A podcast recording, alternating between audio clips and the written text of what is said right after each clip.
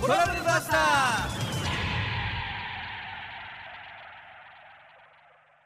大晦日の朝です。おはようございます。ナビゲーターの常世翔子です。住まいの問題を一発解決、住まいのトラブルバスター。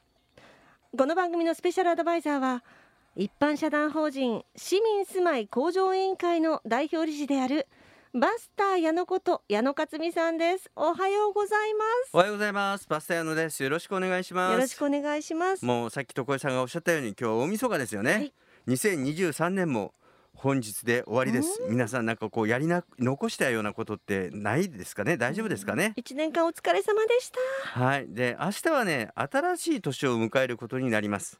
で今日は家族で集まったりお正月の準備でねバタバタしている人もね多いかなというふうに思います。うん、で皆さんいかがね、えー、過ごしていらっしゃるのかなと思いますけどね。はい。今年はね長期連休でじゅうれんきゅう以上の方もいらっしゃるんですかね。だから結構国内旅行海外旅行してる方も多いんじゃないかなと思うんですけれども、コロナも明けましたし ね, ね、まあ、いろんなことありましたね、うん、にせんにじゅうさんねん、はい、ぜひねこの番組を聞きながら一緒に振り返っていただきたいと思います。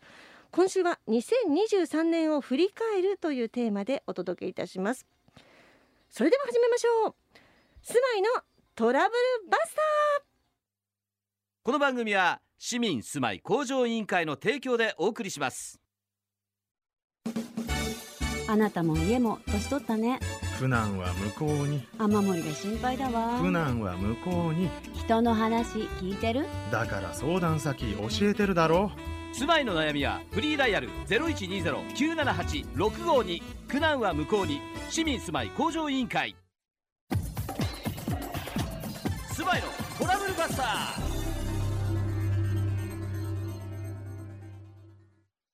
スマホは皆さんの日常をより良くする必需品になりつつあります。機械は苦手という方のためのコーナーです。それでは今週も行ってみましょう。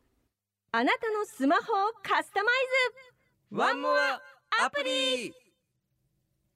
このコーナーは皆さんの暮らしに役立つアプリや使い方を紹介してより良い生活を送ってもらおうというコーナーです。皆さんはにせんにじゅうよねんのスケジュール表を購入しましたか？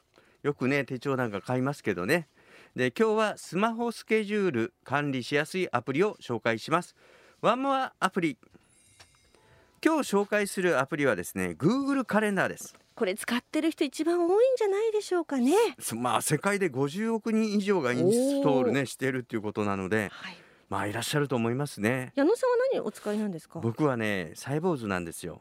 あ、そうですか。サイボーズなんですよ。私まだねアナログなんですよ。あ、それはいいですね。パッと見れるじゃないですか。そうね、もうねあのーアナログはアナログの良さがありますよ。そう、でも人と共有するのには Google カレンダーすごく便利なんですって。そう、そうなんですよ。共有というところになるとやっぱり Google カレンダーの方が便利かなと思いますね。うん、カレンダーの表示形式が月ビュー、週ビュー、日ビューとありまして、あと Gmail からの予定、フライト、ホテル、コンサート、レストランの予約などが自動的にカレンダーに追加されると優秀。うん、あとビデオ会議とかもねそういったのをやるときにもいいと思いますね。うんね、だからすごく便利にもちろんできてるんだと思いますので、アプリ使う方は Google カレンダーもちろん無料ですのでいいかなと思います。今日のワンモアアプリは Google カレンダーでした。続いてはこのコーナーです。誰か教えて。日常の生活で起こる悩みをズバリ一発解決するために現場で活躍している人やスペシャリストにいろいろと聞いて矢野さんに解説してもらうコーナーです。今日はですねにせんにじゅうさんねんも最後なのでいちねんをね振り返ってみ見ましょうかね。はい、で今年はねジャンル別に振り返っていきたいと思いますね。うんうん、分かりやすいように、はいはい、まずは生活からです。例えばこんなことがありました。新型コロナごるいに引き下げごがつ、広島サミットごがつ、処理水海洋放出はちがつ、旧統一教会の解散請求じゅうがつ、ジャニーズ問題などなどありました。はい、僕が気になったのはやっぱりコロナですかね。コロナが大きいですね。うん、ごるいに引き下げられたということで、はい、今までお金をね払わなくてよかったじゃないですか。検査とか治療費とか。これがねやっぱり自己負担になったっていうのが一番大きいんじゃないかなと思うんですね。うん、今もまたほらコロナかかってる人も結構いますからね。そうでインフルも流行ってね。あインフルもですね。ねでもガラッと変わって忘年会もできるようになってとかね。そうですね。良くなりましたね。はい。はいじゃあ続いていきましょう。はい、天災気象からです。石川能登地方震度ろく強ごがつ。ハワイマウイ島山火事はちがつ。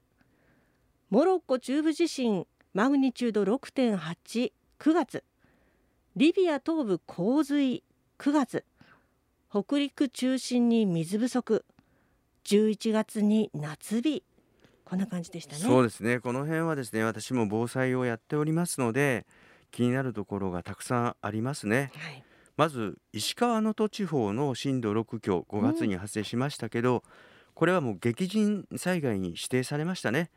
で激甚災害に指定されますと復興事業で補助金の率がね引き上げられたりですね、あと事業者の再建資金っていうのが優遇されたりするんで、えー、まあね災害があって激甚災害にね、えー、指定されたのは不幸中の幸いかなと思いますね。うん、でまだね大変な思いされている方もいると思いますが、えー、しっかりね、えー、年をね明けまして頑張っていただきたいと思いますね。はい、それからまあ気になるのはあとハワイのマウイ島の火事ですね。もうニュースなんかで、まあ、あの綺麗なねハワイの街並みが燃えてるのが映りましてね、えー、でこれですね、えー、実際建材、えー、建材というのはあの家を建てるのにつあの使われているような材木とかですね、はい、こういう建材とか日用品が燃えたことでこれ有毒物物質が発生してるんですよ。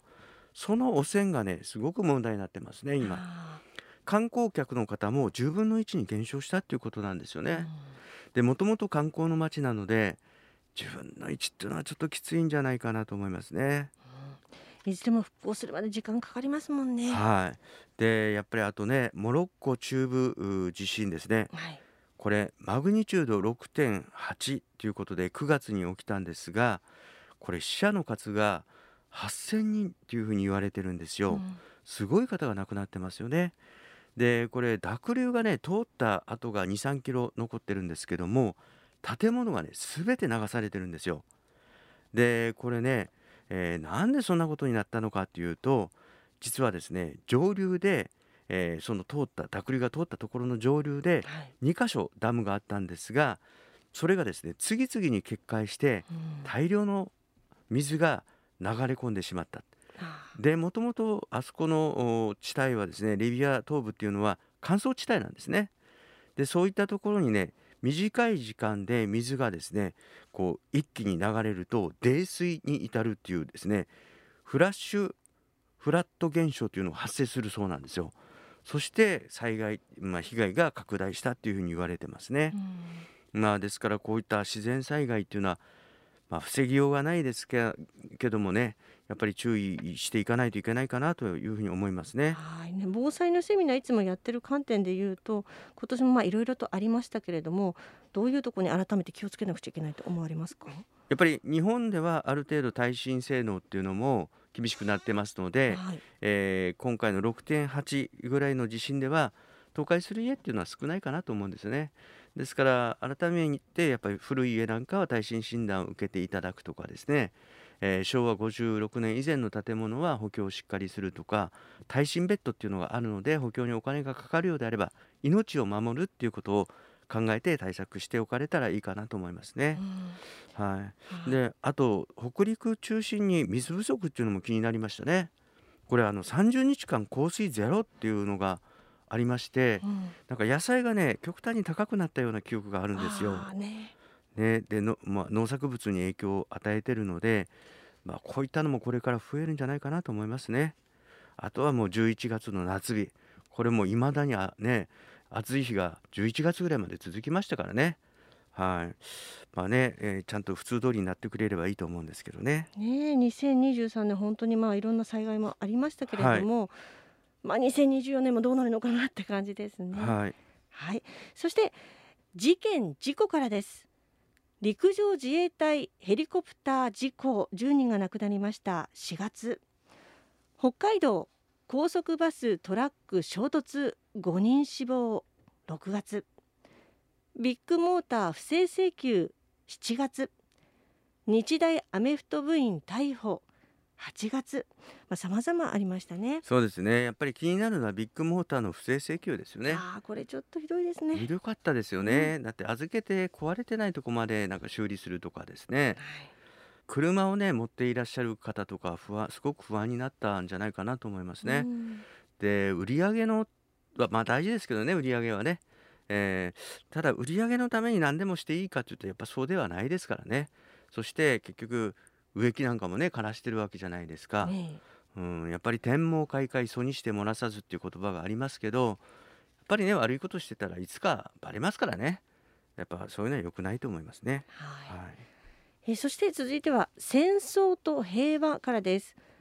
ウクライナ侵攻、ワグネル反乱もありましたね、はい、イスラエルとハマスの紛争続いております。もう戦争はね大嫌い、うん、もうね何のために何のためにやってんだろうと思いますね。そんなことよりももう今地球全体で地球環境の問題を考えた方がいいと思うんですけどね。うんね、はい、まあねなかなかね本当にもう生きているだけで幸せよかったなって言えるのが本当は一番いいんですけど、もうこじれちゃうともうどんどんこじれちゃってもう解決できなくてってね。そうですね。もうニュース見るだけで辛いですね正直、はい、ね。そしていいこともありました。スポーツのジャンルからです。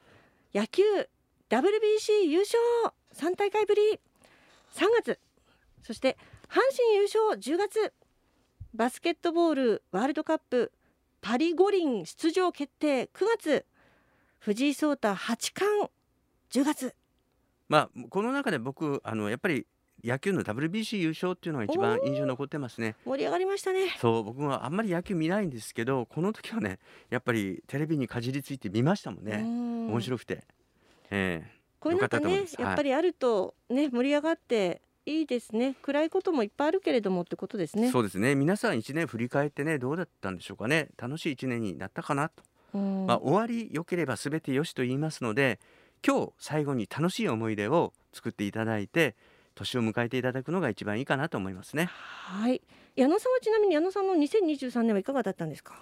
僕ですか。充実してましたね。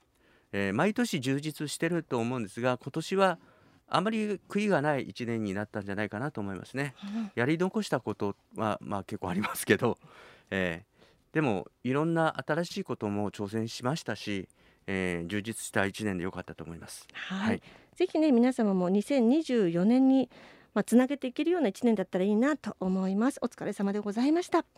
来年も住まいの問題をズバリ解決していきます。お楽しみに。教えて矢野さん、任せんしゃい。市民住まい向上委員会に来ているリスナーからのリアルな相談にバスター矢野さんがお答えする教えて矢野さん。矢野さん、今年はどんな問い合わせが多かったでしょうか。今年はですね、市民住まい向上委員会に多くのお問い合わせをいただきまして、まずね皆様ありがとうございました。ありがとうございます。はい、で多かったのはですね、やっぱり屋根の瓦がずれているとか言って回ってくる人に指摘をされた相談というのは多かったですね。あ、これ問題になってますよね。そうですね。これあのリフォーム産業新聞の発表では去年のですね屋根トラブル、訪問販売の屋根トラブルっていうのがさんばいに増えてるっていうことなんですね、うん、ですから、まあ、かなり多かったんだと思いますね。消費者センターとかそういったところ、あとそうですね逮捕者もしちにん出てまして、えー、それから業務停止命令になった会社もごしゃ発表になってましたね。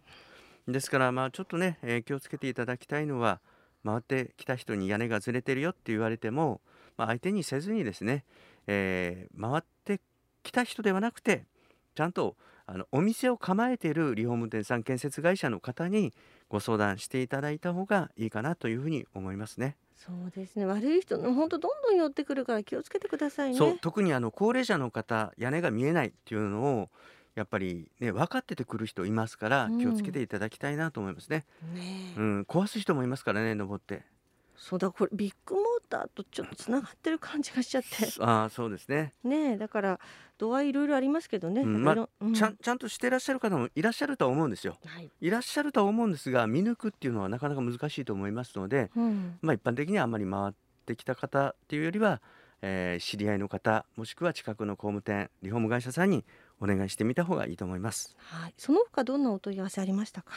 えー、その他はですね、やっぱりあの屋根外壁の講座をやってますので、屋根外壁に関してのトラブルの相談が多かったですうね。ん、まあこれはね、あのリフォームって誰でもできる、資格がいらないっていうところがありますので、結局あの診断ミス、例えば足場をかけて、えー塗装工事でお願いしてたのができなくなってしまったとか、その後から足場をかけて後からの追加工事っていうので、うん、えー揉めてるっていうことで相談があったのも結構多かったですね。あー悪気はもちろんないんだけれども、思っていたのと違うみたいなことですよね、だからそうね。ですね。だから営業の人が見た見立てと職人さんが見た見立てと違あうということですね。ー事前にね、しっかり確認した上でお願いしないといけませんって、この番組でも言ってきましたけどね。そうですね。リフォームって割とやっぱ知識経験がものを言う業界はで、い、やっぱりあのどれだけ家を見てきたか経験があるかっていうのが大事なんですよ。家って建ってしまったら同じ家ってにふたつとないんですよ。あの同じ家を家の作り材料を使ったとしても場所によって違いますしね、うん築年数によっても違いますし、ですからね、やっぱりちゃんとしたあ診断をしてくれるところを選ばれた方がいいかなと思いますね。はい、ぜひね、この番組のこのコーナーを聞いてもっとね詳しくなって、あの騙されたりしないようにお気をつけください。来年も矢野さんが市民住まい向上委員会に送られてきたリアルな悩みにアドバイスしていきます。教えて矢野さん、お楽しみに。あなたも家も年取ったね。苦難は向こうに、雨漏りが心配だわ。苦難は向こうに、人の話聞いてる？だから相談先教えてるだろ。住まいの悩みはフリーダイヤル ゼロイチニーゼロ きゅうななはち ろくごに 苦難は向こうに、市民住まい向上委員会。住まいのトラブルバスター。今回はにせんにじゅうさんねんを振り返るというテーマでした。今日の一言は、はい、何でしょ大変なことがいろいろとあったかもしれませんが、自分らしく生きて良い時代に次第に変わってきているかなという印象を勝手に持っております。来年もとにかく楽しく追求して笑顔でいきましょう。う。はい、楽しいのがやっぱり一番いいですよね。楽しいのいうよ、本当ん、にね。何でも楽しいに変換できるといいですね。そう、う笑っん、てると本当服くるからね、みんはい、なねニコニコ笑そ顔うでです来ね。年もお過ごしください。はい。さて、市民住まい向上委員会のセミナー、今年いちねんもお疲れ様でした。はい、来年はですね、いちがついつかからセミナーはやってます。で、受付はですね、いちがつよっかからやりますので、えー市民住まい向上委員会のホームページの方からですね、えー確認してお申し込みください。屋根と外壁のメンテナンス講座、それから住まいの防犯防災講座です。はい、教えて矢野さんのコーナーのね悩みもぜひねお寄せくださいね。はい、電話番号はゼロイチニーゼロ きゅうななはち ろくごに ゼロイチニーゼロ苦難は向こうにです。電話受付時間は朝のくじから夜のしちじまでとなります。いちがつよっかからです。そしてこの番組ポッドキャストもあります。ラジオ日本住まいのトラブルバスターポッドキャストで検索してみてください。全国からいつでもお聞きいただけます。今年一年も矢野さんありがとうございました。はい、こちらこそありがとうございました。聞いているね、リスナーの皆さんもありがとうございました。ねえ、いろいろあった面白い年でしたね、今は年い。もね。今日夜ね、ぜひ美味しいお蕎麦を食べて、はい、年越しをね、していただければと思います。来年も皆様にとって素敵な年になりますように、良いお年を。良いお年を。住まいのトラブルバスター。この番組は市民住まい向上委員会の提供でお送りしました。住まいのトラブルバスター。